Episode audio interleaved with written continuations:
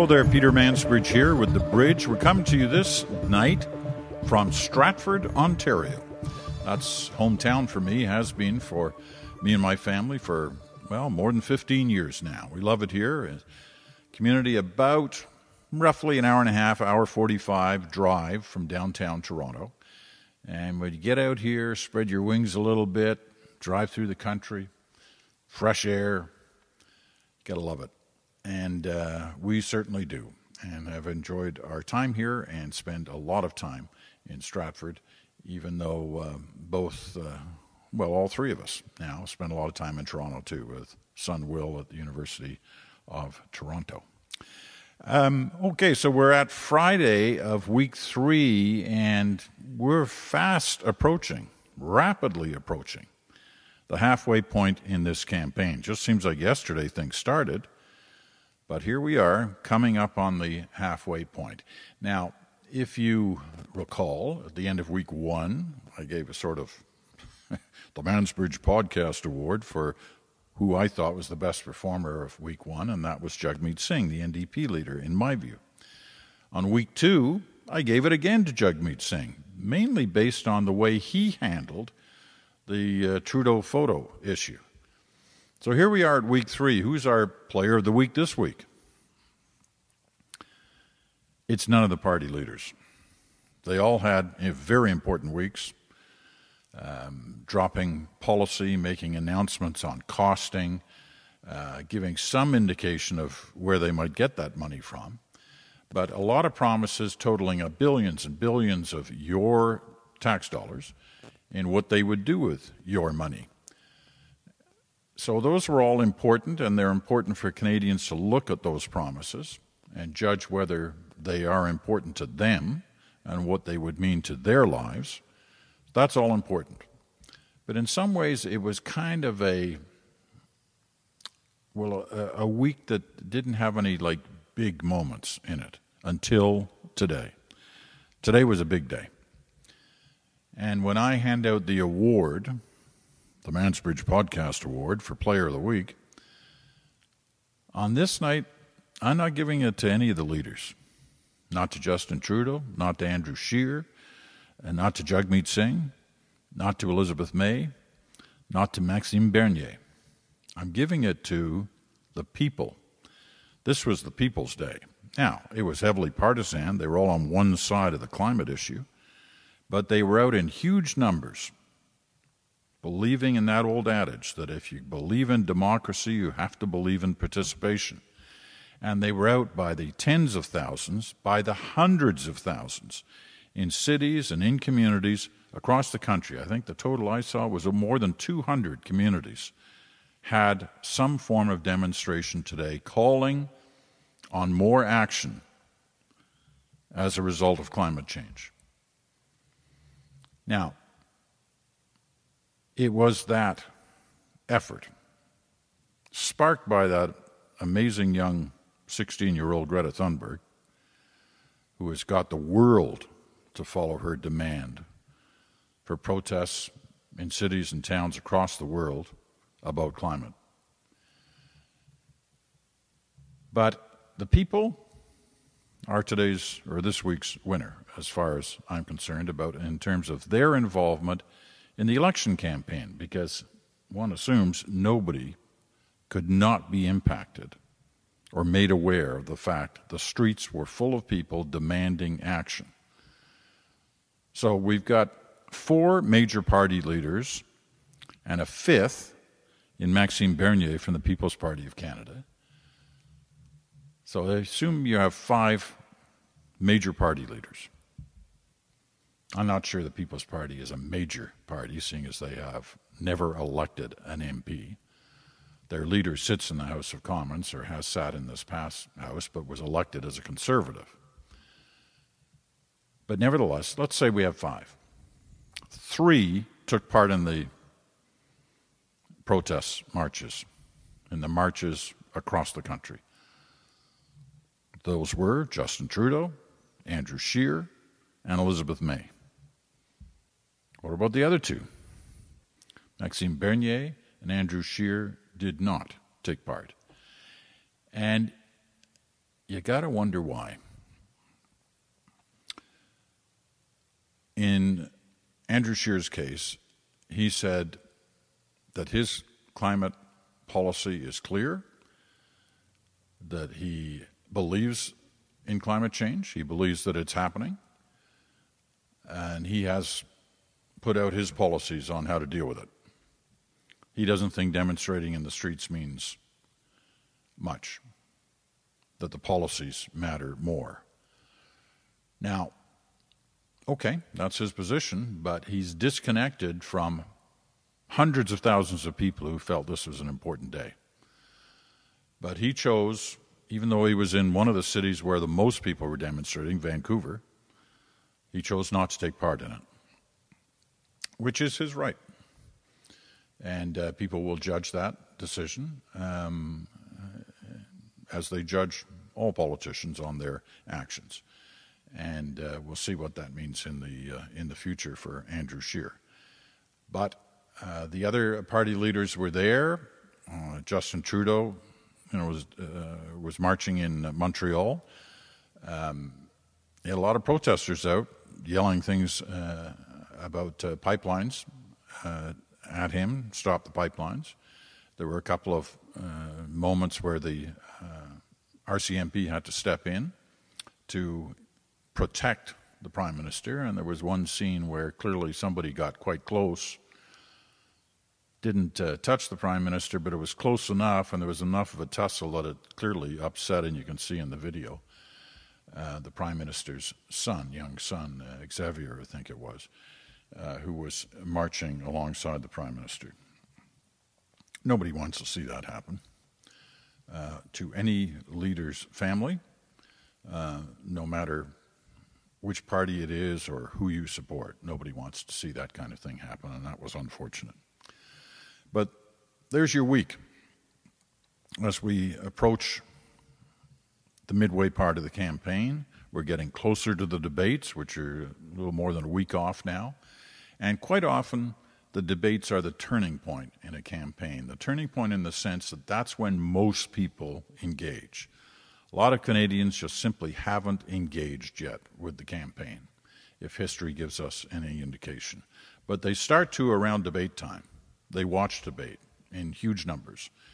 And uh, some people make their decisions based just on watching the debate. Uh, but it's a uh, it's a major point, and from then on, for the final days, final weeks of the campaign, uh, it's pretty heavy duty. So if there's a pause coming up, it's in this uh, next week or so. Although there are some big moments next week. There, uh, the CBC is holding town halls with uh, four of the leaders. And those town halls will be a good indication for many uh, Canadians of what these different leaders stand for. But in face to face combat, if you will, political combat. That'll be in the debate itself. Okay, as a Friday night, I want to uh, kind of clean up the uh, the letters and uh, get as many uh, in as I can before we uh, take a couple of days break.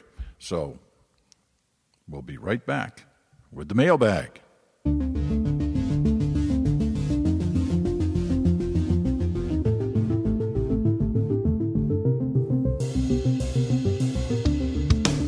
All right, welcome back. Mailbag time here on the bridge. Uh, this first one comes from Sarah Babbage and Andrew McCall.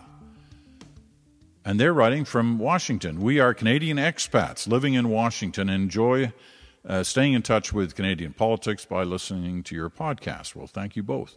Until recently, Canadians abroad for more than five years lost their right to vote in federal elections. That's true. Um, a law enacted last year and a Supreme Court ruling in January returned our right to vote regardless of how long we've been out of the country. The most recent estimate we could find on the number of Canadians living abroad was almost 3 million. That's a lot of people, a substantial amount, although it was from 2009, that estimate. I assume it's at least 3 million, if not more now. Is any polling conducted on this voting block? Do national polls take us into account? Do you expect many expats will vote? Great questions. I don't know any of the answers to those, but I can guess. Um, I don't think there's any polling done on that voting block because it's the problem is tracking them down, how to find uh, all the expats to get a get a sense, and you know, depending on where they may live in the world. Um, so it's an interesting question. I don't think so. Do national polls take us into account? I don't think so. Do you expect many expats will vote? I hope so. Um, you know, if it goes by what the turnout rate was last time was, I think, about 68%. Let's assume uh, we're going to be in that same neighborhood with the expat vote. I don't know. I'm just guessing. But if you if you guess that it's roughly the same, that's a lot of votes, and they could make a big difference. So it's something to watch for, and I'm going to ask a few questions in the in the next few days of a, uh, a number of people. Don't forget Monday night we're having a special bridge on polling, and I'll I'll ask that question because I uh, I would be surprised if the answer is yes on whether or not expats are polled. And before they signed off, they threw in one last question: Do you have a favorite model of airplane? I guess that was because I did a couple of uh, bridges this week from uh, from my flights uh, uh, back and forth from the west coast. Um, I actually do. Uh, yeah, I like all planes. I'm a plane nut. I'm always like planes. My favorite is the Lancaster. You know, World War II British aircraft. One of the reasons was my dad flew in in Lancasters during the Second World War, and um, we still have two left in the world. One's in Britain, it's operated by the RAF, and one is here in Canada, operated out of Hamilton in private hands. Fantastic plane, and for a good chunk of the year, certainly through the summer, late spring, and early fall, you can see it flying, uh, especially on the weekends, out of Hamilton, comes to Toronto, flies around the CN Tower, and then flies back again. I've taken that flight a couple of times. It's spectacular. Uh, you'll hear the Lancaster coming from a long way away. It's a very loud plane.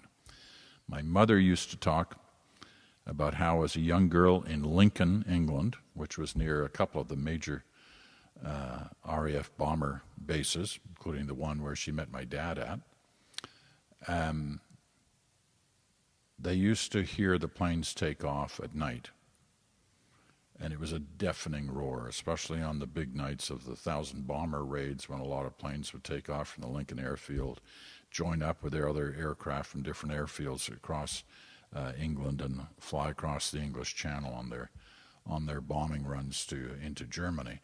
Um, but she said it used to be so loud, and then when the planes had come back in the very early morning hours, it was never quite as loud because there weren't as many planes returning as had taken off. All right, moving on. Jesse Wright writes I was wondering if you had any thoughts into continuing the podcast after the election is over. I know nightly would be too much, but what about you doing a longer 45 minute, one hour podcast once a week or every other week? I listen to a lot of political podcasts, but none of them speak with your experience or enthusiasm for doing it. Hey, Jesse, Sounds great. I'll use that as an ad. Um, I, I, haven't thought about it. You know, I, I, I always wanted to do one. Uh, as soon as I started hearing about podcasts, I thought the election's a great time to be doing a nightly podcast. Most people are doing them, you know, weekly. Some do it a little more than that, but I wanted to do a nightly one, and I wanted to be able to talk to uh, listeners and try to help them with some of the questions they may have. I'm going to think about it uh, about doing something afterwards. Um, but we'll see. I haven't, I haven't quite made up my mind. But I can tell you I've certainly loved uh, doing this. Jesse Wright lives in Mackenzie, British Columbia. Uh, this is a fairly lengthy uh, letter from uh, Mark Leger in Toronto. Um, the 2015 federal election was the first where election night results were broadcast live across Canada, including areas where polls were still open. I think there was another one when they were testing things out uh, earlier in the 2000s, uh, and it was controversial at the time for that very reason. Uh, I don't think this is a good move, says Mark. I understand that the law preventing the transmission of election results until polls were closed nationwide um, became impossible to enforce in the age of social media. I wonder why couldn't results be embargoed across the country until all polls are closed at 10 and 7, uh, 10 o'clock Eastern, 7 o'clock Pacific. You know, we we tried this one election too, where it was kind of a common poll closing time across the country. It was either an election or a referendum, um, and I thought it was a good a good idea because in that fashion, nobody got advance warning of how Canadians were voting. Everything closed at the same time. As Mark says, I don't think Atlantic Canadians would suffer by waiting a few hours after the polls close to find out their results if it means a fair vote across the country. So, what Mark's suggesting is they close it at the regular time in Atlantic Canada, but they don't count or release the votes until everywhere is closed. Um, so asking what my view is. I'm not, you know, I'm not sure. I, I seem to have seen it all, all, all, kinds of different ways. I, I think I would probably be happier if everywhere closed at the same time. Uh, but at the moment, that's that's not the way they do it here. But seeing as we've done it a number of different ways over the last 20 or 30 years, it, nothing will surprise me if it changes again. I'll tell you one quick little story. Don't want to go on too long, but I'm told by a number of you that you love the anecdotes. I can remember one of the things we do on uh, to get ready for election nights is we do rehearsals in the two or three days before the real deal. And to do that, you put the you put the put results into uh, the computer, which a couple of the senior editors know, but nobody else does, because you're testing your on-air staff on how they react to results as they come in. And so um, you do that over a period of two or three days before the election, and it gets everybody sort of pumped up and ready for things.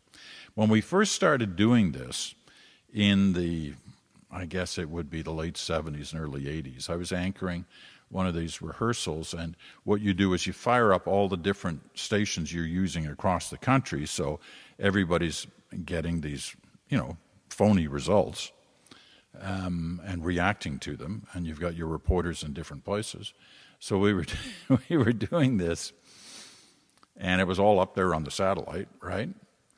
And that was in an era when big satellite dishes were starting to pop up across the country, especially in rural areas where uh, uh, farmers who were kind of displaced from regular cable TV used satellite dishes to bring in feed. So they saw everything that was up there.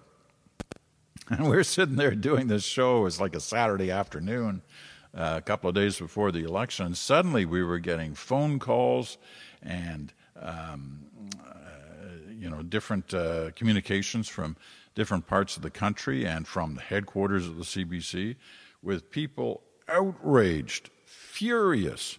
They'd finally realized that the CBC fixed the election.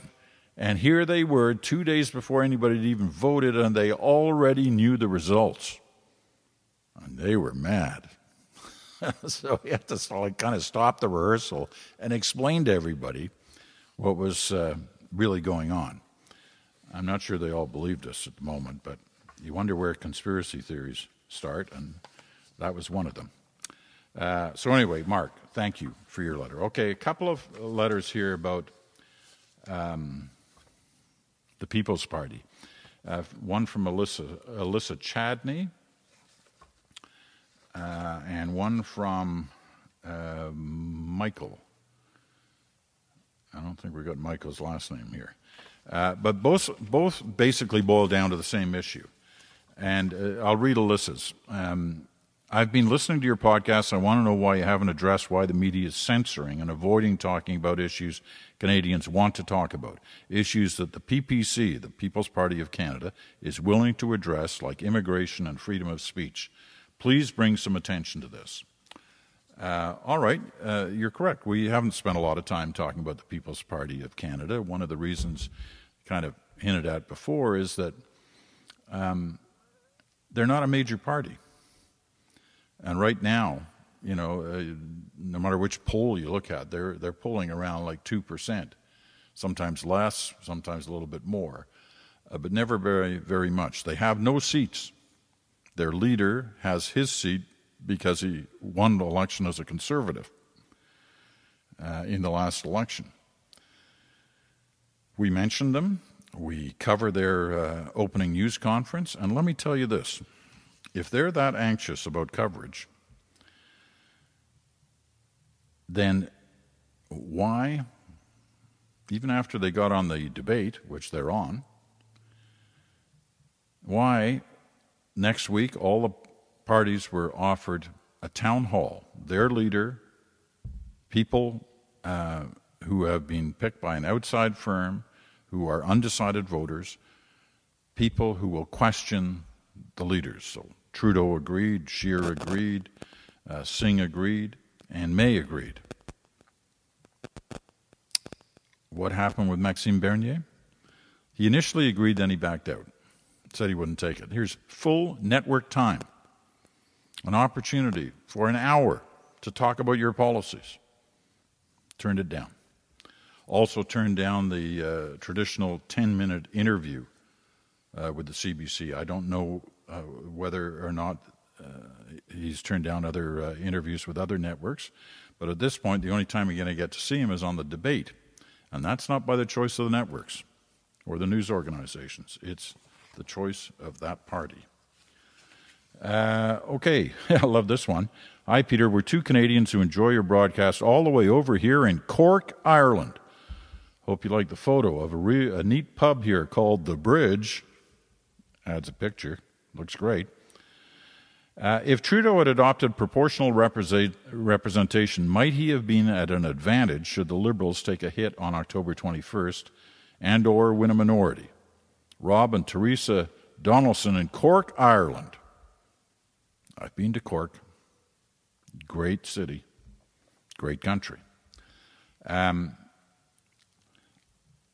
I don't know the answer to your question, and nobody will know until election night. When we see all those results across the country, somebody will be able to sort of lay in some form of the proportional representation idea and see what would have happened on that election if proportional representation had been in play.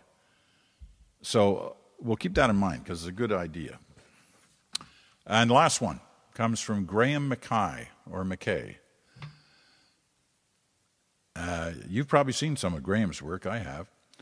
He says, I grew up watching your newscasts. I really always like that, Graham, when people say, Oh, you know, I grew up watching you.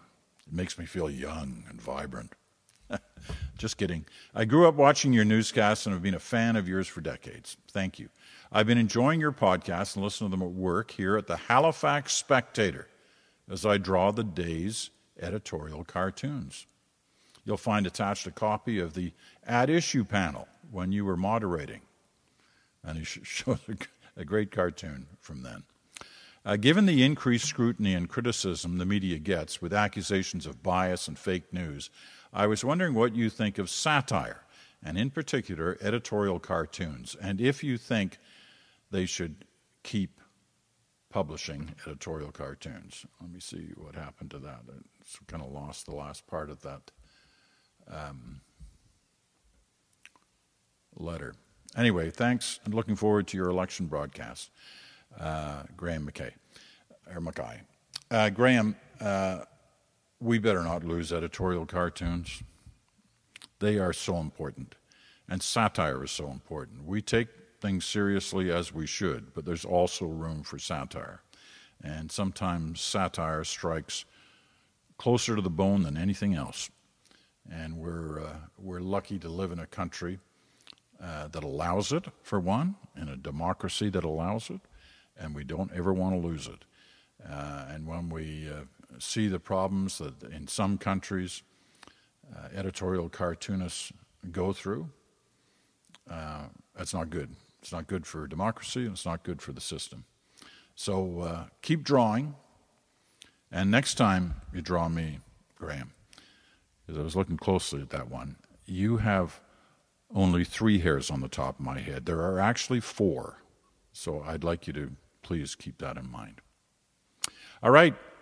That's it for uh, this week. Letters, keep them coming. Love them. The Mansbridge Podcast at gmail.com. The Mansbridge Podcast at gmail.com. I hope you have a great weekend.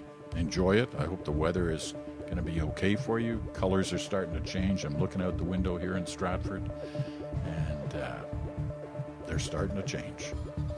It's a beautiful time of year, so enjoy it. This is Peter Mansbridge for The Bridge. Thanks for listening.